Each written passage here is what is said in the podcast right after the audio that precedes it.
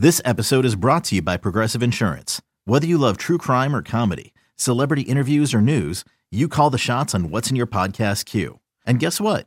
Now you can call them on your auto insurance too with the Name Your Price tool from Progressive. It works just the way it sounds. You tell Progressive how much you want to pay for car insurance, and they'll show you coverage options that fit your budget. Get your quote today at progressive.com to join the over 28 million drivers who trust Progressive. Progressive Casualty Insurance Company and Affiliates. Price and coverage match limited by state law.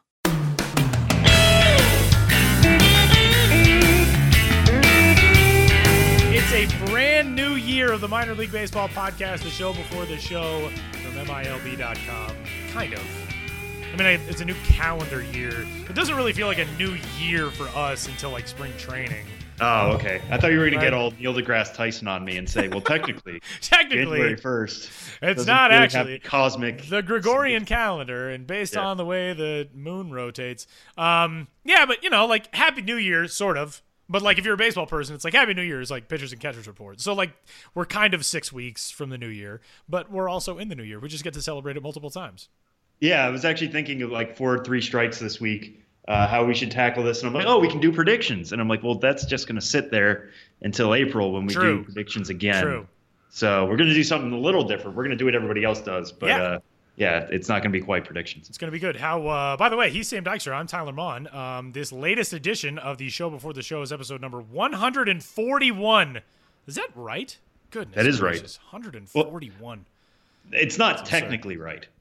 In the episodes in which we have numbered things, it is the 141st numbered episode. right. There have right, been a couple right, specials we've thrown Right. in We've had there. a couple non-numbered episodes. Yeah, non-canonical, as we call them. Um, how were the holidays for you? they were good. They were good. Uh, as I told people, and you had the same experience. I got to spend it with my my nephew for the first time. yes. Uh, we have actually had a nephews white Christmas. virtually the same age. yes, they are virtually the same age. Yeah. Um, so we had our first white Christmas, or his first Christmas was a white Christmas, I should say, uh, which was really neat. Uh, he won't remember any of it, so we're, we're all talking about regifting him for next year. yeah, might Uh, as well. We are not a great family in that. He doesn't care. Yeah, he got he got way too many things anyways. He's got five things he can ride on, and he can barely sit up. So That's cool. yeah, um, I got him his first prepped. pair of Jordans, so Nice. he's he's all hip and with it. Um, but yeah, that that was the bulk of my my holiday was focusing on in on that and all that kind of stuff. Uh, but how was yours? It was good. It was. Uh, I was in New York. Yeah, my nephew is four months old. Yours is five, four and a half, Uh, fi- five and a half. Almost. five and a half. Um, so you know they could go to school together someday. Um, yeah, no, it was great. And same, we were uh, we had a white Christmas as well, uh, which I was not expecting. And woke up and looked outside, and there was you know a, not a ton of snow, but a dusting of snow, which was pretty cool. Um, and uh, yeah, it was great. Got a chance to hang out with my nephew my niece, who is uh, three and a half years old and um and we had a bunch of fun. It's weird because like i get to this stage and we do christmas with my sister's family in new york. So my mom and my dad and i we don't do our christmas until after actual christmas. It's january 3rd when we're recording this. We still haven't done it. So i um and i actually haven't even bought their presents. Um so at some That's point one thing to Yeah. publicly, I guess. yeah, at some point we'll uh, we'll exchange gifts. But no, it was great. I took a I took a much needed break from Twitter, as you will hear snarky comments about later. So that was fantastic, and I know everybody else probably enjoyed it more than me based on all the feedback that I get on the tweets. Um, so that was good. And uh, in New Year's, I didn't do anything, and I loathe New Year's, and so not doing anything is terrific. And um, and yeah, it being somebody who lives in New York, you've never done the Times Square thing, right? I've never done the Times Square thing. What, how much Although- money would you have to be paid to do the Times Square thing? Um, see, I actually like Times Square.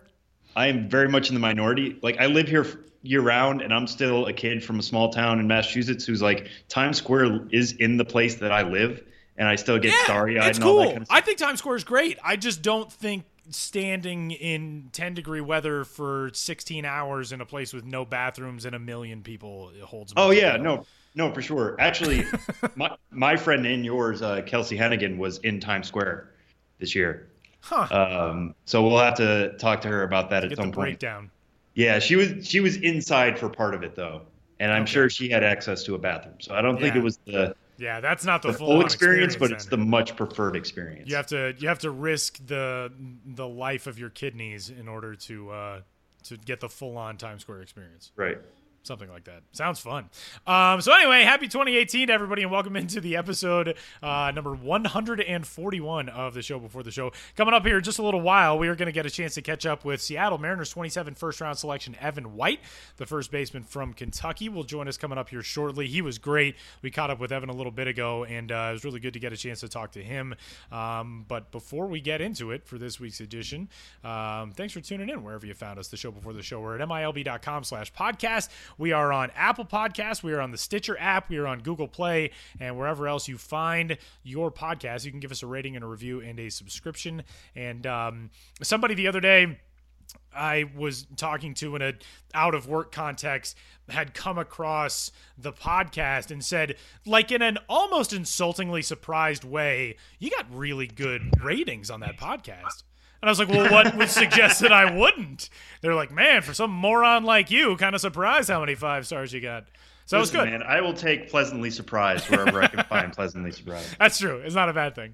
Um, so let's get into it. Strike one this week. Sam came up with these ideas. We are going to go with resolutions for 2018 rather than doing predictions. Um, you know, things we expect to see. Some resolutions for baseball in the year 2018. We are going to start on the side of the junior circuit, the American League for strike one. We'll go to the National League for strike two. Sam, your AL related resolution for 2018. Yeah, um, part of my resolution is to keep part of my three strikes uh, discussions a little tighter. So I'm going to try that here on this first one here. But um, I think we should all resolve to be patient with Brendan McKay. Brendan McKay, the fourth overall pick last year by the Rays, uh, expected to be a two-way player with them entering his first full season. Uh, probably an above-average pitcher if he just chose to be that. Would probably be above average first baseman if he chose to be that. He's going to try to do both. Uh, the Rays want him to do both. You know, if he had been either one, because he was so dominant at Louisville in either capacity, if he just chose one way, he would probably be starting out next year at Class A Advanced Charlotte or maybe even Double A Montgomery. Um, I wouldn't be surprised because they're trying out some new stuff with him if they start him out at Class A Bowling Green. No matter where he goes, uh, I think we all have to be patient with him because we're going to be comparing him to Shohei Otani, who has done this before at the at the highest level in his native Japan. Uh, Otani's kind of used to this kind of stuff. McKay doing it every day, uh, or not every day, but you know, pitching every fifth day and uh, working himself into the lineup every other day. You know, it's one thing to do it in college when you're playing a couple times a week. When you're doing it one day after the other, it's much more difficult. Um, so even if he struggles in either direction uh, at the beginning of this year, just preach patience. I would love to see this experiment work out. Uh, I don't want Otani to be, you know, to steal a phrase from the NBA and Kristaps Porzingis. I don't want him to be a unicorn. I want to see this more in baseball. Um, so we already know Hunter Greene's not going to be a two-way player. I want Brendan McKay to get every opportunity, and that can start with us just kind of being patient with both sides of the ball for him. Uh, so that's probably my American League resolution, I would say. That's a good one. Um, I'm gonna go with uh, a team in the same division. That's the Baltimore Orioles, and my resolution is that the Orioles figure out a plan. Um, it's uh, Figure it out. Figure it out, Baltimore. It's it's strange. The Orioles, three out of the last six seasons, have made the postseason. They made the National League or the American League Championship Series in 2014. Um, they had a very successful run for five years from 2016 back through the 2012 season. Um, they did not have a very good 2017, and now all of a sudden it's like, nah, we just might as well blow it up. Um, last year, 75 and 87. Uh, they did not make the postseason. They finished last place in the American League East, 18 games out of the first. Um, but the season prior, they won 89 games. Two seasons prior to that, they won 96 games. Not that it's the same exact team, but that's still a, a talented roster. And the discussion has now turned to if and when the Orioles will deal Manny Machado. And it just seems like it went so quickly from this is a team with a surprising window and a difficult division that can really make some noise for a while in the American League to, all right, let's just blow it up and start over. Um, And yet, I'm not really sure that's going to happen. Uh, and for the Orioles, you're at a stage right now where Manny Machado is your biggest poker chip. Um, but if he becomes a free agent in 2019 for the 2019 season, as he will, and you don't have him dealt beforehand, the time is running short for you to be able to rebuild your system around a franchise type of player like Manny Machado is. Say the Orioles get to the trade deadline this year, they're not in it, but Machado has had a fantastic season, and they spin him off to a contender. You'll probably get a pretty good haul. Um, but there, there seems to be a lot of there's one foot on the gas and one on the brakes in Baltimore, and I'm not entirely sure what plan we're going to see going forward. If you're going to blow it up and you're going to start over and you're going to try to build that system, do it.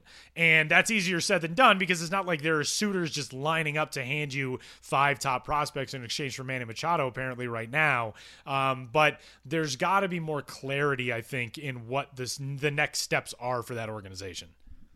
Yeah, it's funny when you said that uh, metaphor of you know there's one foot on the brakes, one foot on the gas. I feel like the foot on the gas is the offense right now. You know when you have Adam Jones and Trey Mancini's coming off a good year, and Tim Beckham seemed like he was a good pickup, and obviously any team with Chris Davis and Mark Trumbo is going to have tons of power. Jonathan and Schoop.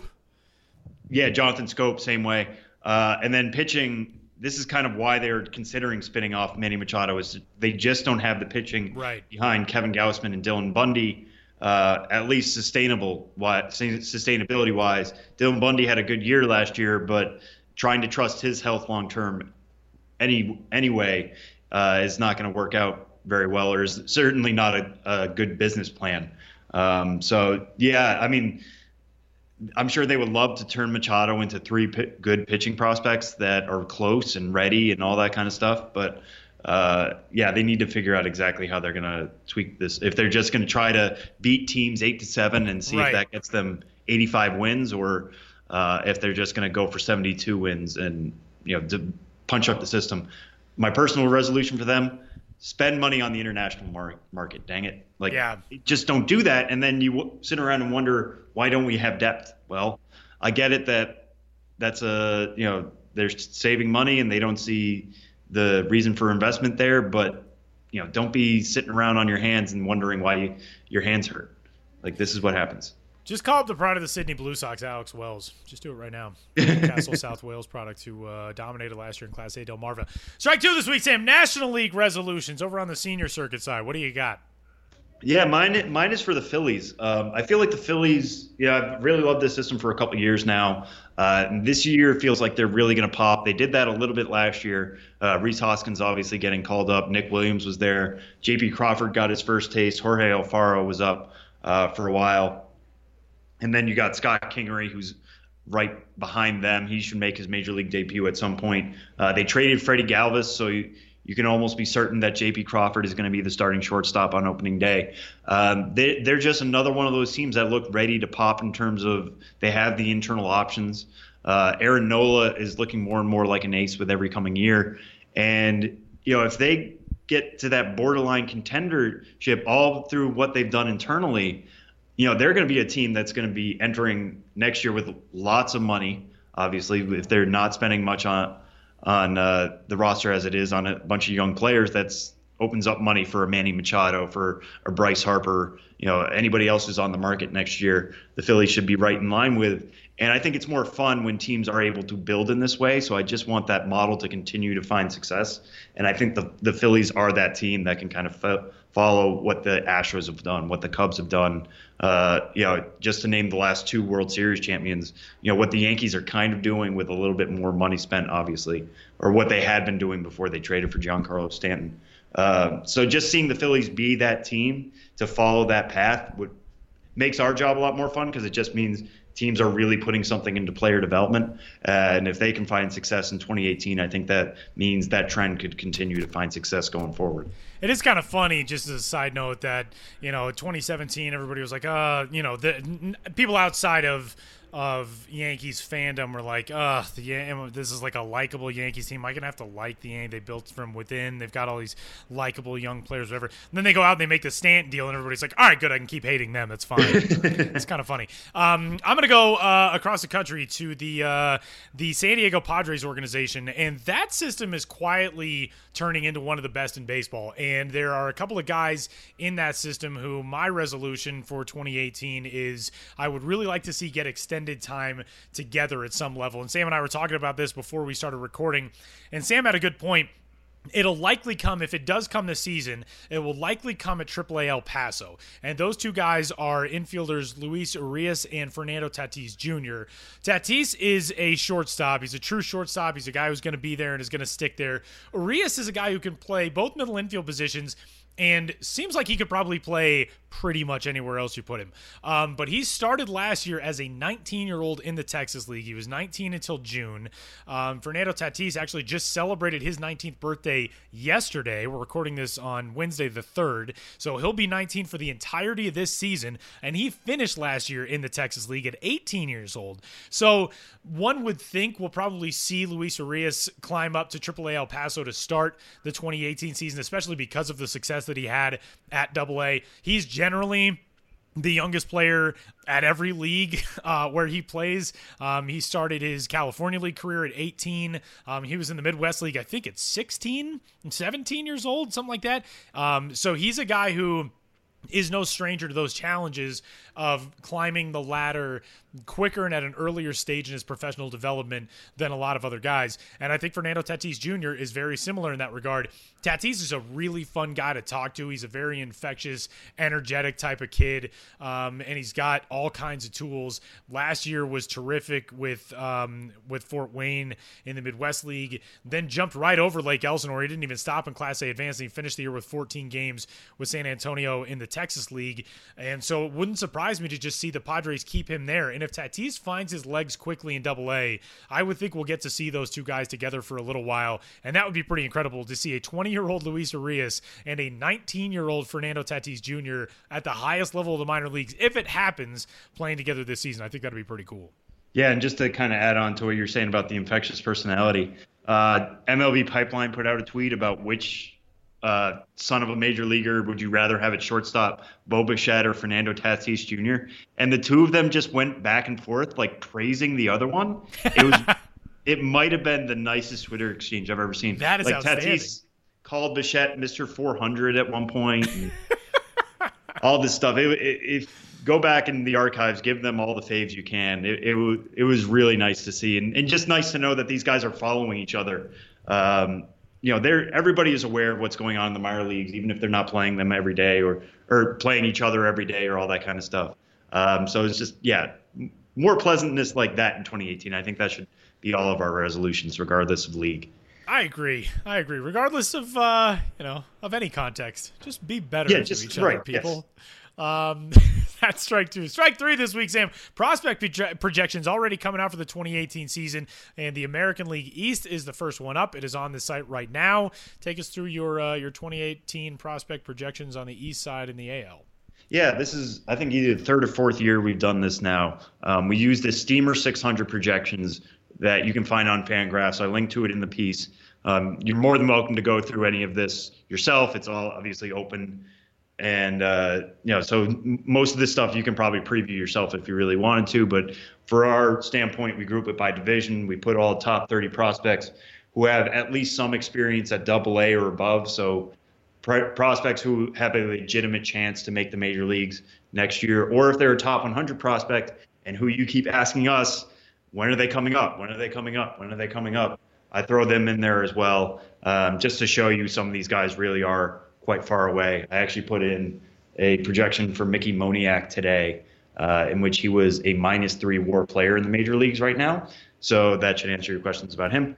But uh, the way Steamer 600 works is it assumes that all position players get 600 plate appearances, all catchers get 450 plate appearances, uh, starting pitchers get 200 innings, relievers get 65 innings, and it just expands that out. And you know, it doesn't try to figure out who's going to get playing time or who's going to start or who's going to sit, all that kind of stuff.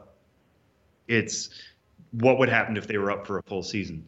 Uh, and you know, it's American League East, so I have the Red Sox, I have the Orioles, I have the the Rays, and uh, in there, but also the in the Blue Jays, but also the Yankees is where we're going to kind of focus here very quickly. Uh, the Yankees, surprisingly or not, you know, they traded for Giancarlo Stanton. They now have some of the best sluggers in the game, all in the same lineup, and yet somehow that lineup still has holes. Starlin Castro uh, went to the Marlins in that trade. Uh, Todd Frazier is now a free agent. They traded Chase Headley in kind of a cost-cutting move, so they have a hole at third base. Do the could those holes be filled internally? Steamer 600 thinks probably yes. Uh, Miguel Andujar, who had a great season last year at Double A Trenton and Triple A Scranton, got a couple games with the Yankees in the middle of the season. Uh, they think he could be a fairly strong fill-in at third base. Uh, they think he could hit 266, 311, 425 with 19 home runs if he was given 600 plate appearances. To kind of boil that down, that would be a 93 WRC plus. 100 is average, so he's slightly below average, but that's still pretty good for a guy who, you know, is still a prospect. Would uh, have his prospect eligibility for the first month of the season probably. Uh, so to start out as a little below average, it's good for him. For him, I think he could work himself to be a, an above average hitter by the end of the season. Uh, they think he would be worth 1.8 WAR over the course of the season. If that doesn't sound great, again, it's because he's very young. But with the, the way they can fill all those other holes, you know, when Andujar would probably hit eighth or ninth from that lineup.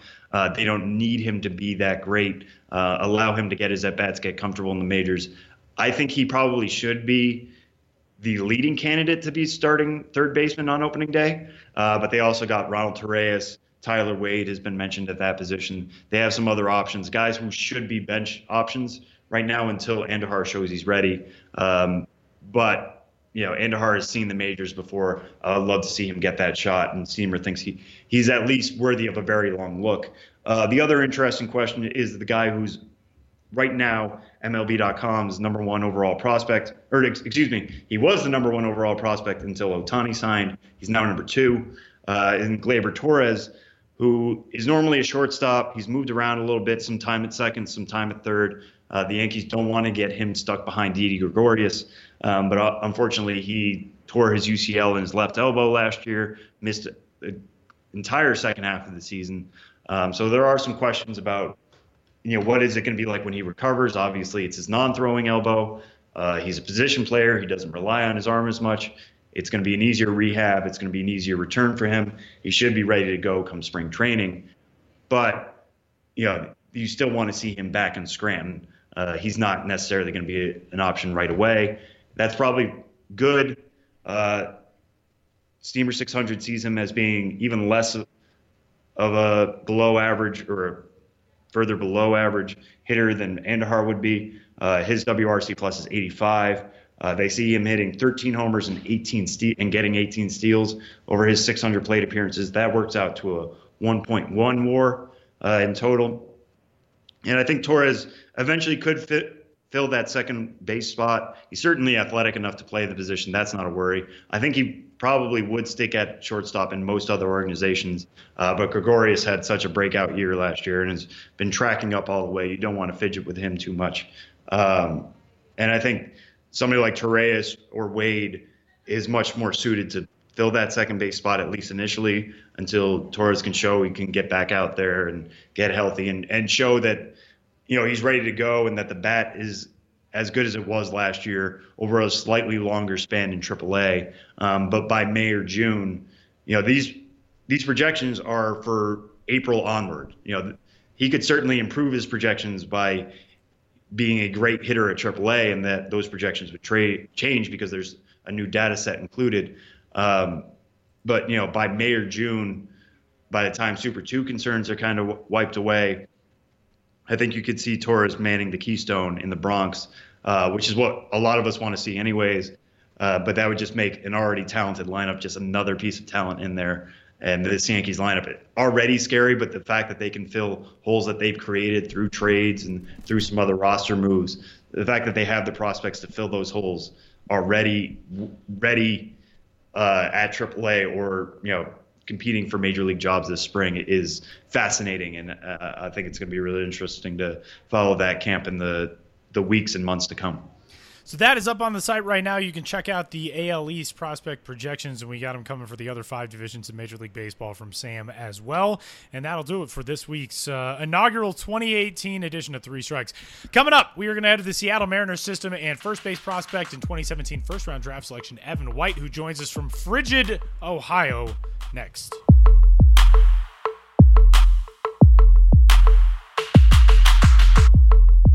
The second ranked prospect in the Seattle Mariners organization and a uh, guy getting ready for his first full year in professional baseball. Joining us on this week's edition of the Show Before the Show podcast, the 17th overall pick in the 2017 draft is Mariners first base prospect Evan White. Evan, welcome to the show. How's the offseason treating you? Uh, first off, thanks for having me. But it's uh, it's been really nice. Uh, you know, spending with some uh, friends and family back home. Uh, you know, working hard at the same time. So it's been it's been great so far when you get to this stage, it's kind of like you get over that hump of the holidays and New Year's and all that stuff. And now it's really, it becomes kind of real. I mean, you're going to be going to your first spring training in six, eight weeks um, and really getting into full on baseball mode for your first wire to wire campaign in a major league organization. What has the offseason been like for you in terms of, I know toward the, the end of last year, you were shut down with a, a quad injury and then getting prepped for 2018 and knowing that you're going to be, you know, potentially playing 140 games, um, that type of schedule. What's this offseason been like getting ready for 2018? Yeah, well, uh, at first, like you said, um, I got I got held up uh, towards the very end. So uh, you know, when guys were starting to shut down, I was I was finally feeling really good again and healthy. So I was I was you know getting antsy and ready to go. Uh, but you know, they told me to uh, to take my time because obviously this first full seasons there's going to be a lot more bats and you know a lot more a lot more playing. So uh, just kind of getting that mindset like I don't have to to play. Um, you know, prepare year round. Obviously, you still have to prepare year round.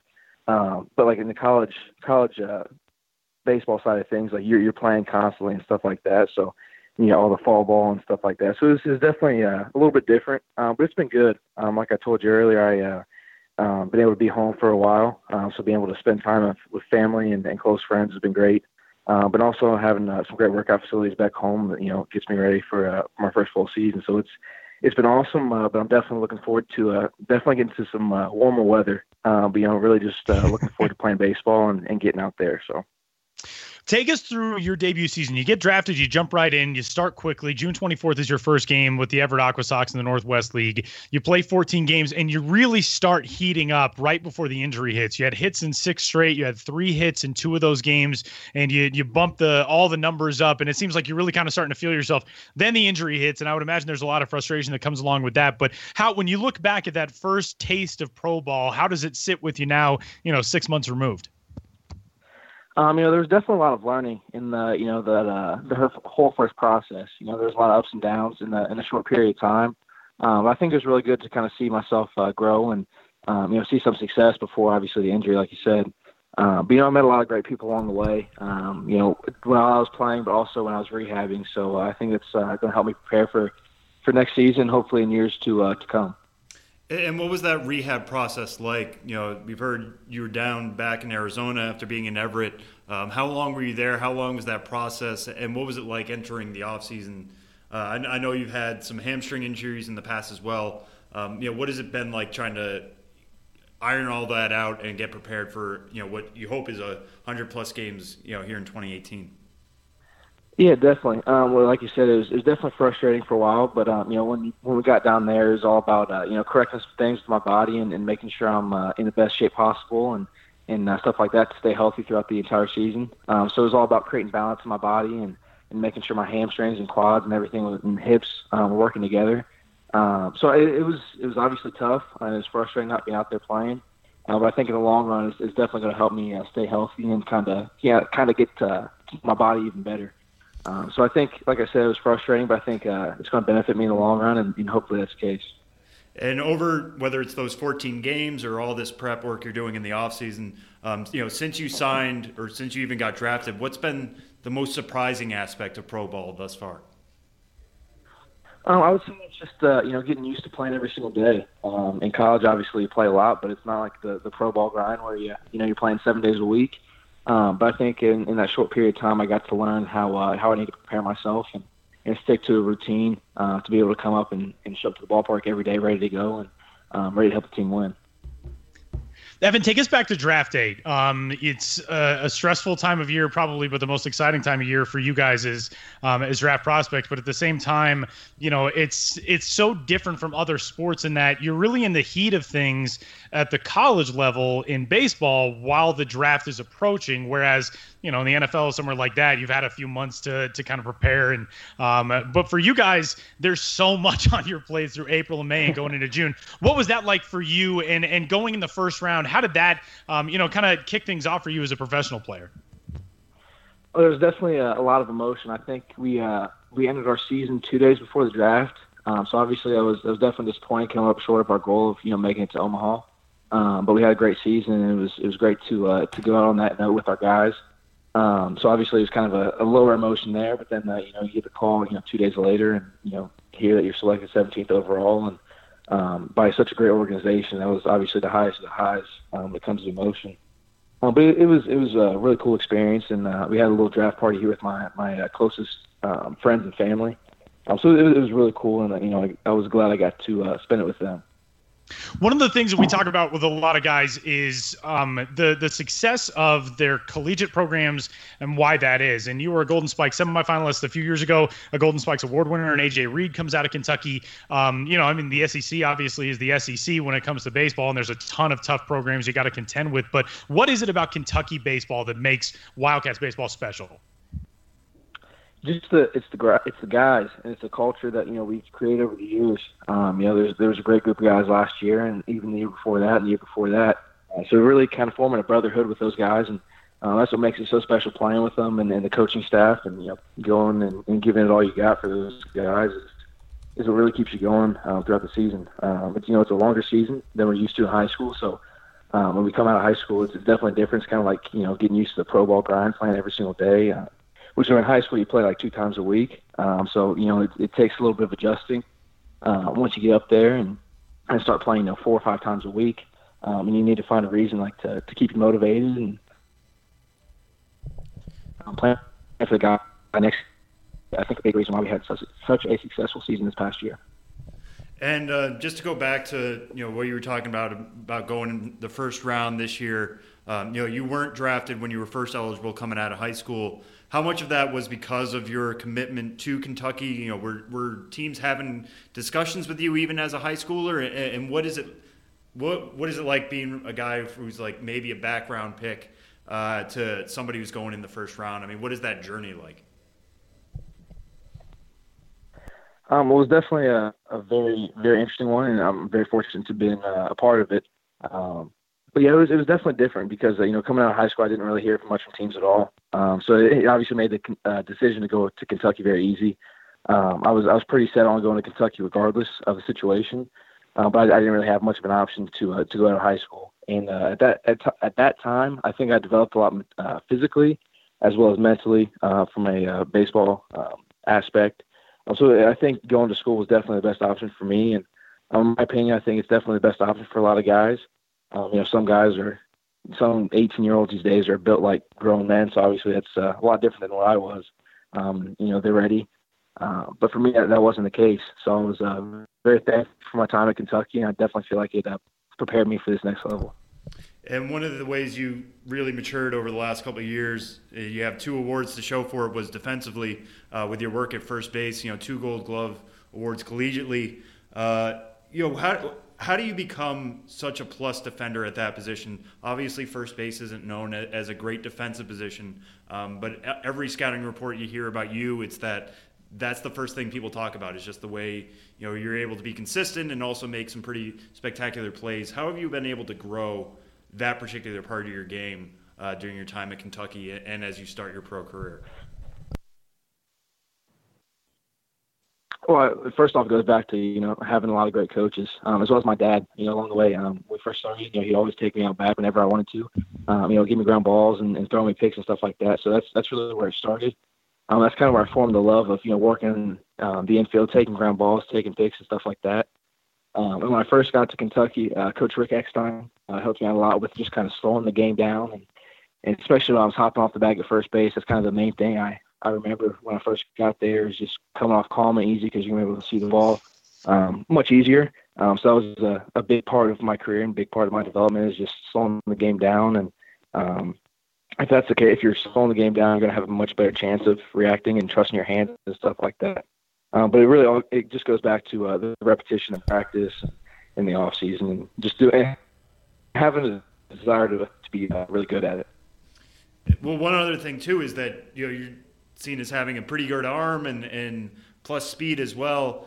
Has there been any conversation with the Mariners about maybe a move to the outfield? You know, being able to use all those tools and get the most out of them. Because you know, some of the scouting reports I've read about you, the last time I heard somebody being that athletic at first base was Cody Bellinger, who's now playing all over the field for the the LA Dodgers. Uh, might stick back at first base, but at least they tried him in the outfield as well. Do you feel like that could be a thing you could do down the line? Is maybe move to a corner outfield spot? You know, I think it's definitely a possibility. Um, you know, we haven't really had uh, many conversations about that at all. Um, but whatever the uh, the Mariners need me to do is, is, what I'm willing to do. So, um, you know, if they find that to be uh, the case when me in the outfield, um, I'm definitely more than willing to, uh, do whatever I can and put my time towards uh, being the best outfielder I can be. Evan, would you look forward to a season like this? I mean, do you go into 2018 with any sort of expectation? So many guys, you know, the, the goals you set are, are personal goals, and maybe it's not a certain amount of numbers specifically or, uh, you know, benchmarks in that regard. But, you know, for your first full professional season, are you eyeing, you know, a level that you'd like to test yourself at or something like that going into 2018? How do you look forward to a season?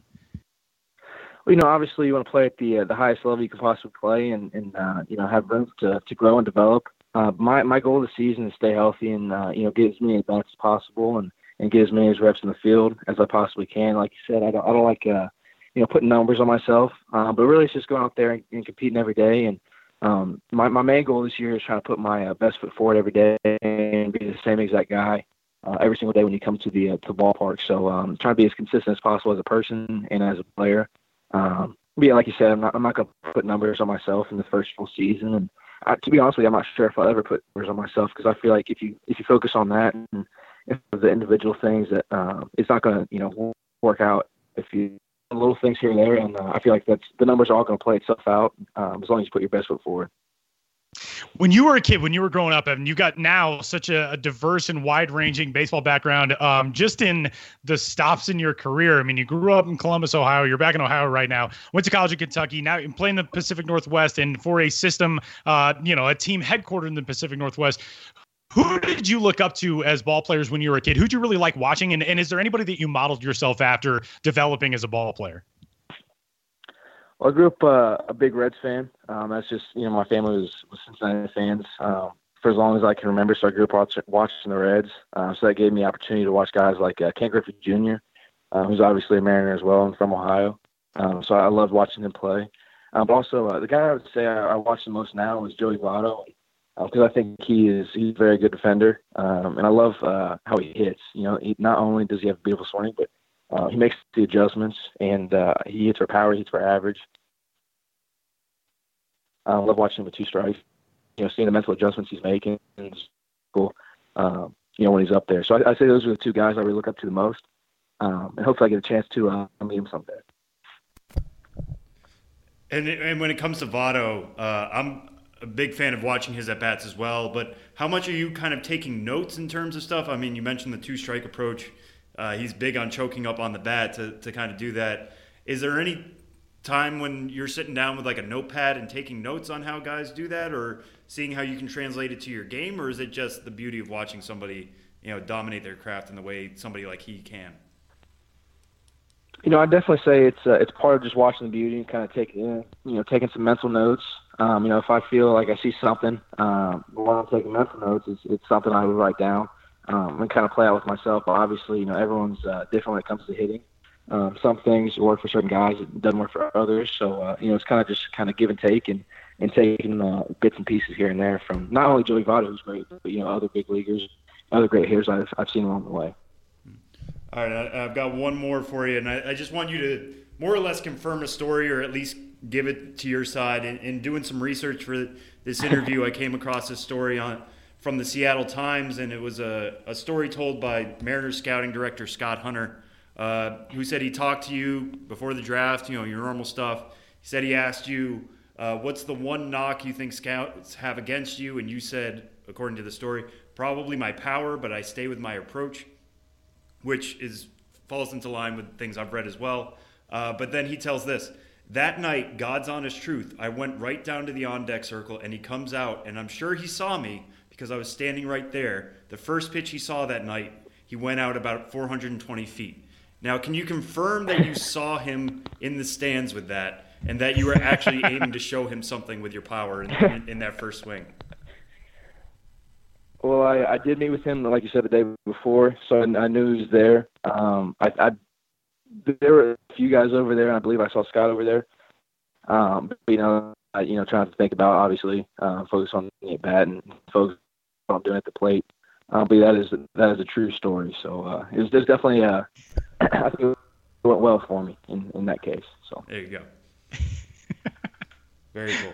a pretty good one to be able to, to tell uh, getting into pro. Not a not a bad way to make a, an early impression on the the big win in the organization. Evan White is a second ranked prospect in the Seattle Mariners system according to MLB Pipeline, and uh, you can follow him on is at white underscore 19. Evan, we can't thank you enough for the time and uh, congratulations on all success so far and best of luck in your first full pro year, man. Enjoy every minute of it. Thanks a lot, guys. Thanks for having me.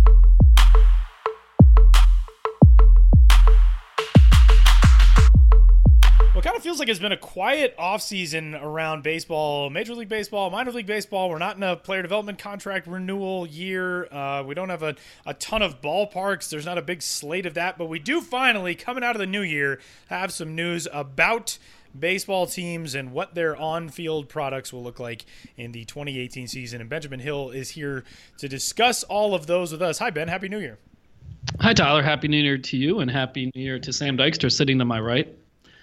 Uh, Sam Dykstra has five dollars and eighty nine cents on his Skype account. So if, oh. um, if you uh, want to communicate with him, get him to pay for it.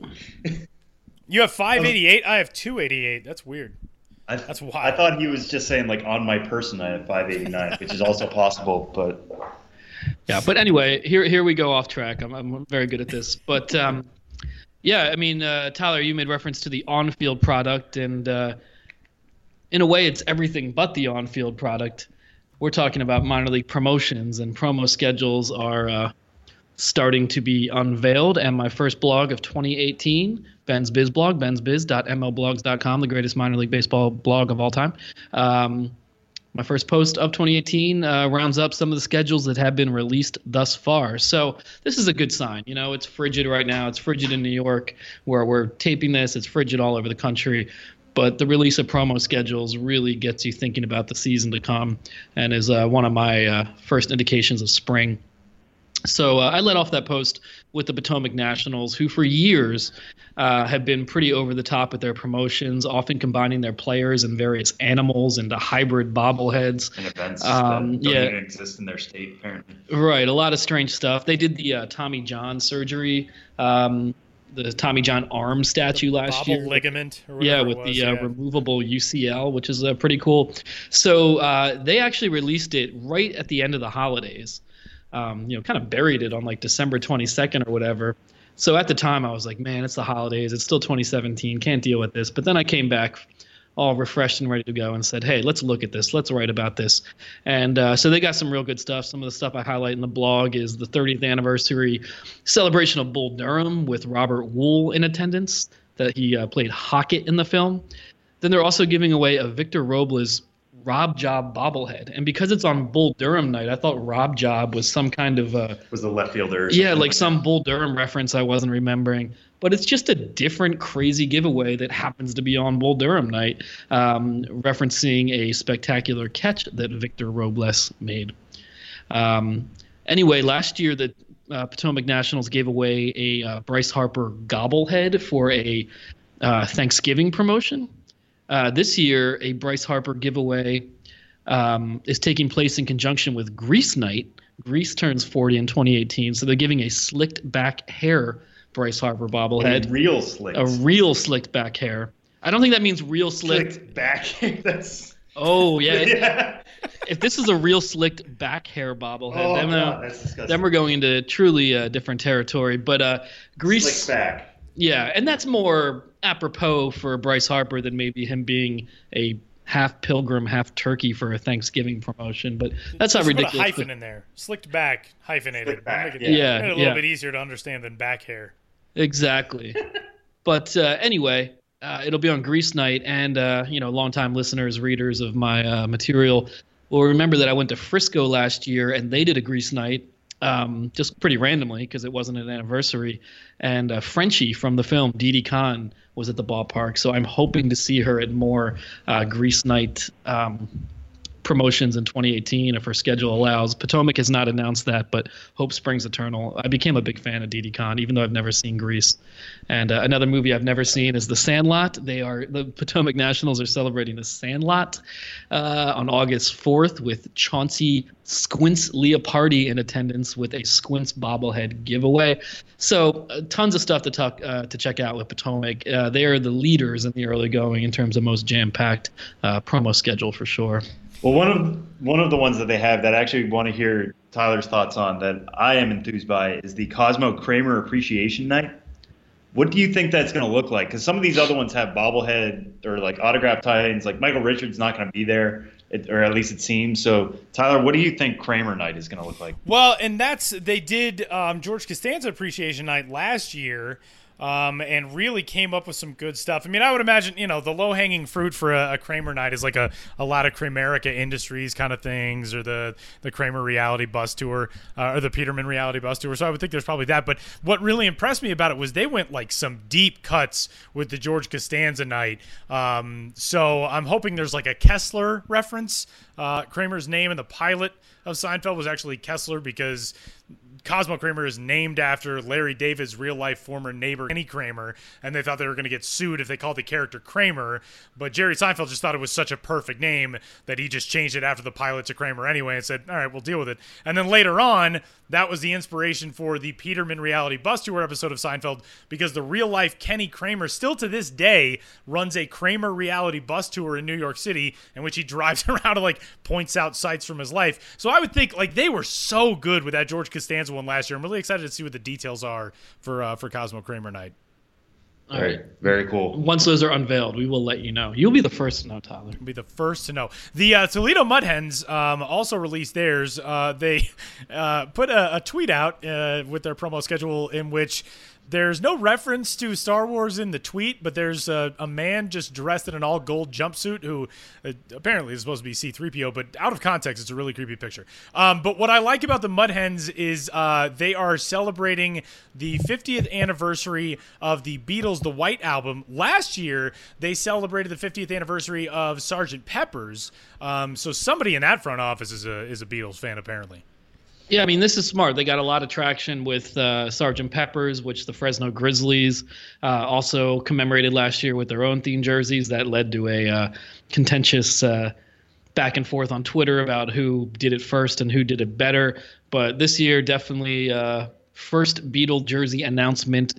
That coveted distinction goes to Toledo, who are celebrating the White Album. And I mean, I made a joke in the blog, but what's a White Album jersey going to look like except just Just white. completely white. So, uh, but that's a good one, and it's a smart way to continue. A band as iconic as the Beatles, um, you know, Sergeant Pepper's is a big one, but you you know, why not celebrate a White Album this year and whatever they released in '69 and '69, and then uh, after 1970, um, when it comes to Beatles promos, you'll have to let it be. Ah, there you go. See, the, I, now looking at just reminding myself of what the White Album was. It, that's the nickname. It's actually still called the Beatles. So maybe they should just do a white shirt that just says the Mud Hens, Yeah, That's a good idea. and then the numbers on the back. I think that's that's got to be what they do. Like the easy thing is just to wear their home jerseys and say this is technically the White Album night. Like, I have more trust in Toledo than that, right? They just got to. Yeah, we'll see. We'll see. So much uh, TBD, uh, but that's a big one from Toledo. Um, I also uh, focused on Omaha, who are celebrating their 50th anniversary. Uh, you know, in the PCL as a franchise, as a Royals affiliate. You know, they've been a uh, a real uh, bulwark, a stalwart in Omaha. And uh, so, part of their 50th anniversary, they announced a series of uniforms they will be wearing, um, celebrating all eras of the franchise history. So they'll wear the throwback uh, Omaha Royals jerseys. They'll wear some uh, Storm Chasers jerseys from 2011, and they will even go back to the oft forgotten about Golden Spikes era of 1999 through 2001 and wear some Golden Spikes jerseys because uh, they were the Omaha Royals for decades, then the Golden Spikes for three years, then back to the Royals for another decade, and then the Storm Chasers. Yeah, you called it the oft maligned Golden Spikes, I think, in the, in the post. Why was it maligned? Was it just because it went away from the Royals? I mean, Golden Spikes is like a great name for a team in Omaha. I don't know the story. Uh, we could certainly uh, talk to some Omaha, Omaha I actually veteran. have uh, a bit of an insight on that. I back in my days when I was working in minor league front offices, I actually interviewed with Omaha at one time, and in a tour of Werner Park, I was talking with um, I think their assistant general manager at that point, and we had walked by a schedule in the hallway, and it was a Golden Spike schedule, and I asked him about that, and basically it seems like it was a, a late '90s, early 2000s grandiose style freakout in which people just the the name Omaha Royals had been so long term, so legendary in that community. They had been known as the Royals for however long. So when they switched to Golden Spikes, it was such a departure from the norm that people freaked out and hated it. To their credit, they stuck with it for three seasons, but the backlash, you know, similarly to what they would deal with later on when they ended up switching over to Storm Chasers, the backlash was so pronounced and continued for those three years that finally I think they just said, all right, screw it. And they went back to being the Royals. But the thing that also stood out to me about the post is the jerseys say spikes across the front. And had they stuck with that, you would have had two teams in the minor leagues with a name, some variation of spikes with State College and Omaha, which how often do you actually say the word spikes in everyday life? That would have been very strange to have two spike related teams. But yeah, it was kind of one of those um, very early on freakouts that they tried to stick with, unlike, you know, New Hampshire with the primaries, for example, a few years later, who mothballed that before it ever came to fruition. Yeah, you know what could have been. You know, we can ask that all the time with minor league baseball. Right. I actually wrote a screenplay about a uh, a future that's not too dissimilar from ours, in which there were two teams named Spikes in the minor league landscape, and uh, um, yeah, it, hopefully it'll get green lit. Well, let's move it on to um, some news out of the New York Penn League. Batting around is coming up this week, and again, like we were saying, it's kind of a quiet off season. But Batavia, an update. Yeah, Batavia Muck Dogs. I mean, uh, again, if you follow minor league baseball, you know that the New York Penn League as a whole has, uh, you know, wildly, not wildly, but uh, greatly expanded its geographical footprint over the last 15, 17 years and, uh, you know, gone to a whole lot of states outside of the New York Penn League. And the teams that are often relocating are the traditional New York Penn League markets, uh, especially in Western New York uh, you know, with stagnant or declining populations that no longer can really support minor league baseball. And uh, you know, the only charter member of the league left is Batavia, you know, who are now the Muck Dogs, and they've been struggling for a lot of years to draw. They didn't even top 30,000 in 2017 over 34, 35 home dates, and um, there's there's been a long running question, you know, what's going to end up with Batavia because it doesn't seem like a sustainable uh, situation. It's not a sustainable situation. For the last 10 years, there's been a unique arrangement where the Rochester Red Wings, you know, who are located near Batavia, uh, they assume day-to-day operations of the team in exchange for a 5% stake of the franchise each year in which they did that. So they've done that for 10 years, now own half of the team. The other half is owned by the uh, community group in, uh, in, in Batavia. And after 10 years of this, now that the Red, Red Wings have a 50% stake, um, the league has said this can't go on any longer. Um, we're, we're not up to uh, you know just basic operating standards, both facility and financially, that we need to be. So the league is taking control of Batavia, looking for a buyer, and uh, even 2018 right now is a little bit of a question in terms of where the team will end up. Although the big question is, as much as um, everyone but hardcore Batavia fans think think they need to get out of Batavia, where is that? You still need an acceptable minor league quality facility in which for them to move. So. Um, almost certainly, they will be the next New York Penn League team to relocate. It's just a question of where, but um, now the process seems like it'll be even more expedited with the league taking control of the franchise. So I got a little bit about that in uh, batting around. But like you said, a slow, check that out Thursday, MILB.com, but a pretty slow off season. And uh, one thing we should touch on quickly we got a reader question or a listener question Reader and listener. I'm going to say he's, he's, both. No, he can't read. That's why he listens to the podcast. Uh, that's fair enough. wait, but he sent an email. He did send an email, and he responded to our email. So I'm going to go ahead and say he both reads and listens to all of our work. Uh, Kevin Delaria, I hope I'm saying that right. Delaria, uh, apologies, Kevin. But Kevin wrote into the podcast. You all can do that. Uh, podcast at milb.com. We love hearing your questions, thoughts, any type of concerns you have. bring it to us. Uh, hopefully, we can get you some answers. Uh, he reached out to us saying he had attended a, an event, an off-season event in Reading this year, and he was kind of wondering what do teams do, uh, or what do front offices do really uh, during the off-season. A lot of that goes into promo work, it goes into prepping for the season, but also do they do off-season gigs uh, to kind of keep people around, keep people busy, that kind of stuff. Um, so Ben, kind of take it from there. Well, you know that's a question that is as I responded to that email, um, it really depends. Like everything in minor league baseball, if you're a rookie level team, you have literally one employee in an old ballpark, and uh, you're just kind of keeping things afloat and getting some sponsorship and whatnot. But a lot of new stadiums are for year-round events, so you have people who work, you know, full-time year-round as event planners and organizers. Uh, in addition to, of course, all the um, marketing, sponsorship, promo schedule, just all the legwork that needs to be done. A massive amount of work that most people don't really. Uh, think of when they think of a baseball season. But uh, in a lot of ways, you hear team employees say the season is not the easy part per se, but um, you know you've laid the groundwork. It's kind of like you know we did all the rehearsals for the show, and now the show starts. Um, but you know we're going to div- dive into this question a little bit next week. I'll put the question out on Twitter, get some various team responses to get a little more insight on that. It's a subject I've written about in the past, but I do know that anyone who works in baseball, um, you know whether they're us whether it's front office employees, whether it's players, you know, they kind of come to dread the question. So, what do you do in the off season? Because there's this basic, um, you know, civilian, you know, non-baseball assumption. I mean, we're all civilians, but um, that you know during the off season you wouldn't have anything to do. But it's a year-round job for everyone in baseball in various capacities. And uh, yeah, so I'll put that question out, and we'll have a, a range of answers for you next week. I was going to say it obviously varies from team to team not just level to level in terms, of, like you said, rookie and all that kind of stuff, but like a AAA team might differ from another another AAA team. Right. You can't generalize anything in minor league baseball, or if you do, it'll come back to haunt you. I'm always saying making generalizations when I can, and then having someone say, "Well, that's not how we do it." It's very hard in minor league baseball to say something, a blanket statement that doesn't ruffle someone's feathers because there's so many different situations. So many different feathers. He's Benjamin Hill. You can find him on Twitter at BensBiz. The blog is bensbiz.mlblogs.com. You can check out Batting Around today uh, as you're listening to this, if you're listening to it on the day that the podcast drops, which is Thursday. Um, and uh, more stuff coming to the blog as well. Ben, thanks, man. Hey, thank you, Sam, Tyler. And Tyler, we're glad you're back on Twitter after your hiatus. We very much missed you. No, you're not. No, you're not.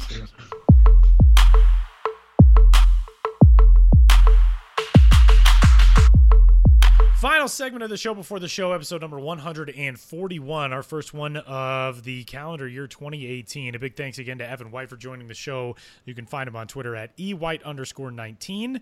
And um, yeah, it's. Uh, it's still we're four seasons in to this podcast. This year will be our fourth season, and I still over the off season never have any idea what to say in the last segment. Because ordinarily during the season we're like, oh, here's what's coming up on MiLB.TV. Here's what we've got our eye on. Over the off season, I still I'd never know what to say. well, I was gonna say we could we could do our own resolutions, like oh, that's true. Resolution. Like I remember last year, last year, I don't know why I said it that way. Uh, a couple weeks ago, Ben was like, "Oh yeah, you guys always talk about personal stuff," and then you turn on the microphone. Um, I don't know what mine would be though. Not yeah, that's a thing. I say I started out that thought, and then I was like, "No, I don't really have." One. we could do it. I just uh, I don't have one.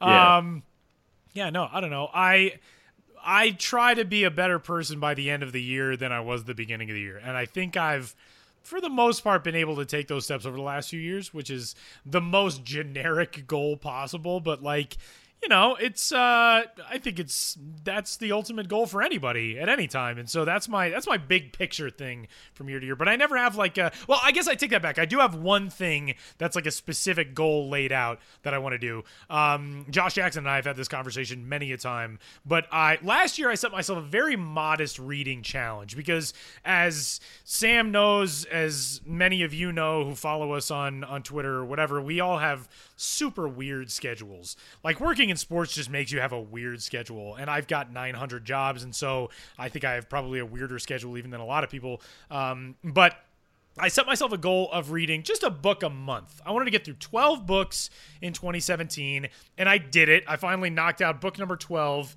um, at the like the second or third week in December. Got it done. Very happy about it. And then I was in the midst of finishing off another couple of books, which carried over, and now will just be two easy ones to finish to start 2018. But so I did 12 in 2017. I'm gonna up that to 15. I'm gonna try to get 15 in 2018.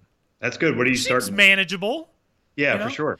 I'm reading. Um, I'm currently reading two different ones. I'm reading uh, a book by Marcus Aurelius, the Roman emperor, called Meditations, which is just a bunch of maxims about how to live a good life, like how to be a good person, how to be trusting and respectful of people, what to think about. You know, if you have an impression of someone, why would you invent things in your head about what they think about you? Um, you know, just a lot of like bite-sized pieces of like, oh man, that is brilliant.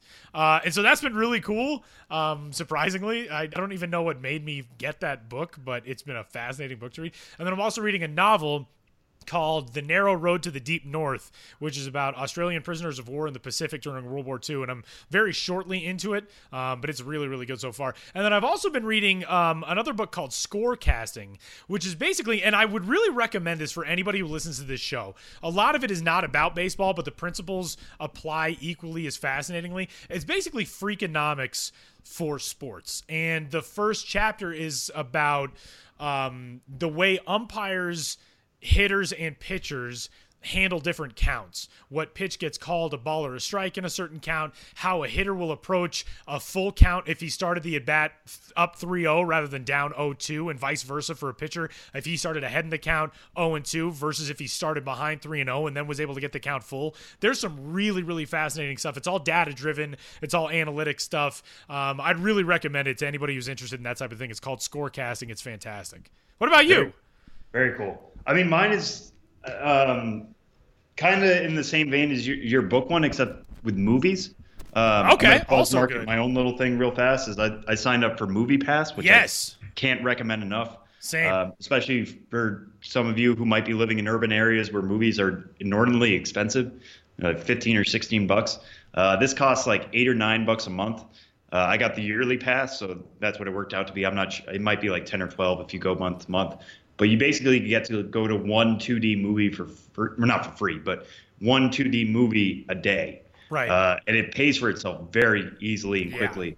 Um, and I, it's always been my goal to kind of knock off as many Oscar movies as I can a year and, and try to actually have opinions on that kind of stuff. And also, it just makes you kind of in a similar way to reading a book. It, it makes you a more not learned person, but uh, you feel more more cultured. You get to see other perspectives, that kind of stuff. Um, you know, so I got to see Star Wars twice. I've gotten to see uh, a lot of the more independent movies the last couple weeks, uh, which has me excited. It may, meant I got to see that Winston Churchill movie with my dad, um, and we just got a bigger bag of popcorn. You know, stuff like that. Like just just trying to get myself out there and, and consume more yeah.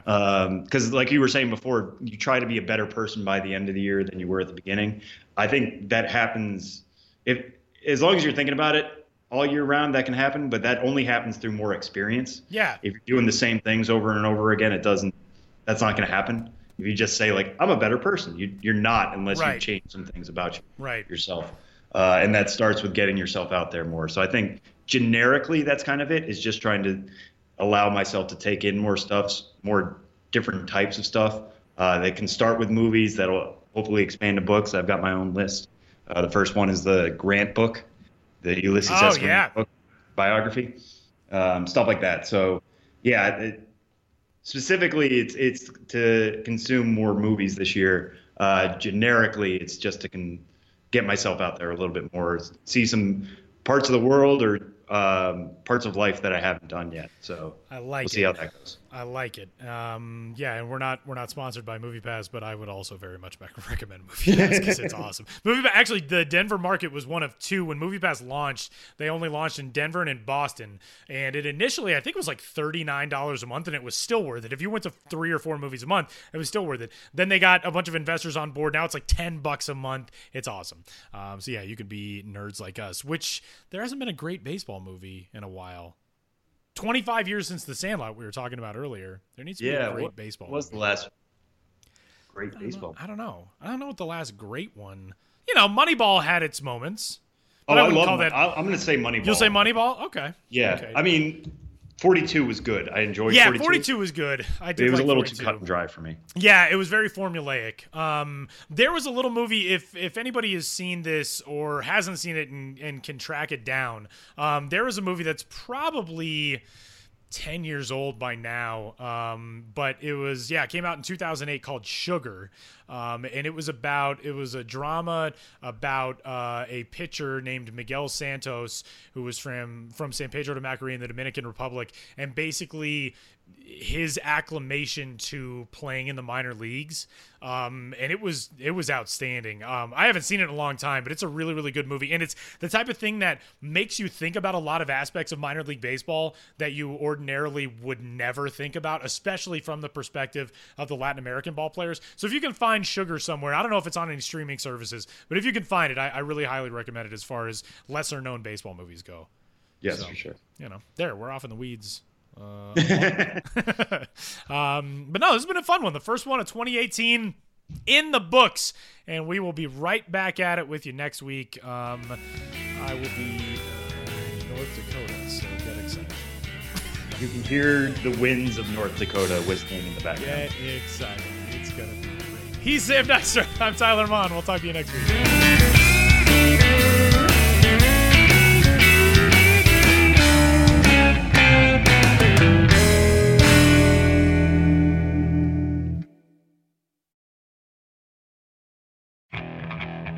Okay, picture this. It's Friday afternoon when a thought hits you. I can waste another weekend doing the same old whatever, or I can conquer it. I can hop into my all new Hyundai Santa Fe and hit the road. Any road. The steeper, the better. Because my all new Santa Fe is available with HTRAC, all wheel drive, so I can hit the trail without a worry in the world. Heck, with three rows and best in class rear cargo space, I can pack the whole family in with all our gear. We've got available dual wireless charging for our phones, so we'll never lose touch with civilization, and we won't lose touch with the primordial power of Mother Earth. So, which is it? Waste the weekend or do something a little more epic? And conquer it in the all new Hyundai Santa Fe. Visit HyundaiUSA.com or call 562-314-4603 for more details. Hyundai, there's joy in every journey.